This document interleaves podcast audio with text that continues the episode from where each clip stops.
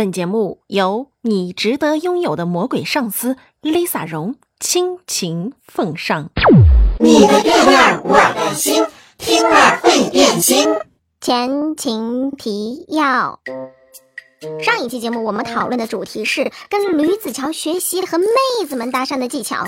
在节目当中，Lisa 荣通过对问题的抽丝剥茧，最终发现问题的本质，深度剖析了为什么有些男孩子不敢和女孩子搭讪的原因，并从方法论的角度为大家提出了解决的方法。抱着梦想很有可能见鬼的决心，去尝试着学习子乔的搭讪技巧。好了，作为一档真诚的情感节目，今天 Lisa 荣要和大家讨论的话题就是：如果你闺蜜的爱情出现了危机，你该不该仗义出手，默默的为你的闺蜜捍卫爱情呢？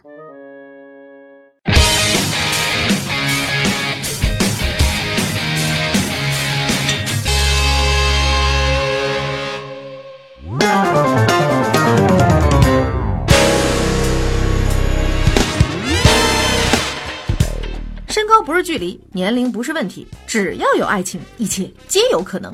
这里是强行让你觉得爱情很麻烦，然后强行为你们解决爱情中的麻烦的情感节目《你的月亮我的心》。好领导就是我，我就是 Lisa 荣。今天我们来聊一聊，如果你很凑巧的发现你闺蜜的爱情出现了问题，那么该不该为你的闺蜜捍卫爱情伸出援手呢？我们先来听听看这样的一种场景。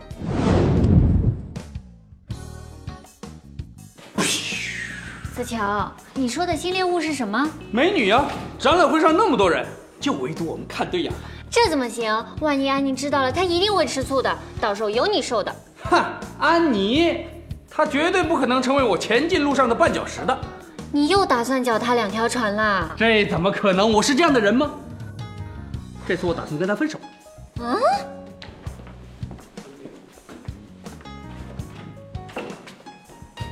让我猜猜看，他又有了新的猎物，美嘉，子乔打算和安妮分手，你知道吗？是吗？那真要好好恭喜安妮了。她智商不高，运气倒还不错。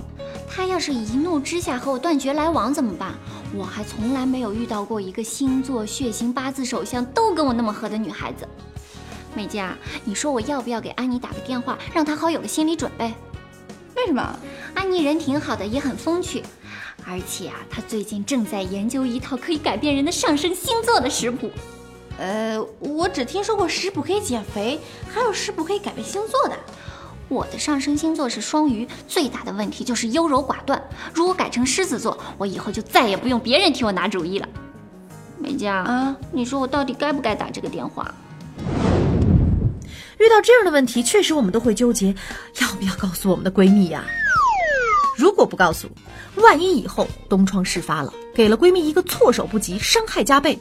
要是说了，没准又会弄巧成拙，好心办坏事儿。本来或许可以举重若轻的把这事儿解决了，但因为我们的介入，说不定还火上浇油。To be or not to be，这是一个问题。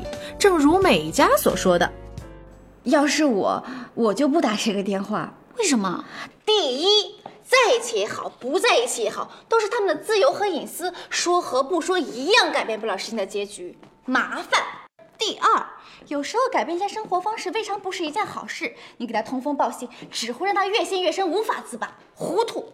第三，天晓得安妮知道这个消息之后会不会发疯，然后打滚、骂街、爬树、撞火车。那要是把你牵扯进来，那不就更危险了吗？如此这般麻烦、糊涂、危险的事情，你为什么要去做呢？我说朋友们，千万别觉得美嘉是危言耸听，我们有事实为证。当婉瑜把我们小布要跟安妮分手的消息告诉了安妮之后，确实发生了可怕的、恶性的伤害事件。哎呀，子乔，你的头，哎呀，疼死我了！啊，好疼！你不会走夜路了吧？走什么夜路？天没黑呢，不知道从哪儿分了块板砖。安妮的诅咒？什么？没什么。要不要帮你报警啊？哎算了，皮外伤。现在小屁孩太调皮了，在网上乱扔板砖也就算了，跑到小区里来乱扔砖头。啊啊！你你一定又是在哪个交友网站发了自己的照片哪？个交友网站没有照片，还用得着再发呀？你花痴，鉴定完毕。不过奇了怪了，我今天一天都没见着安妮啊，家里没人，酒吧没影儿，手机也关机，她到底去哪儿了？她可能搬家了吧？这怎么可能？搬走都不跟我说一声。子乔，哎，好，好，别说了，我要去找安妮，这个当做礼物送给你。看到了吗？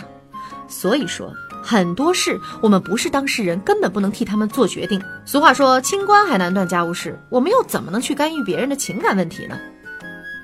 可如果你知道闺蜜男朋友的思想倾向有问题，却假装不知道，是不是觉得又有点不够仗义呢？所以，把握一个度很重要。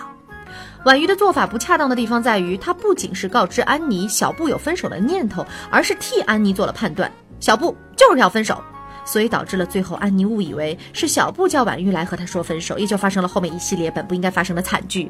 唉，心疼小布三秒钟。什么叫只是告知呢？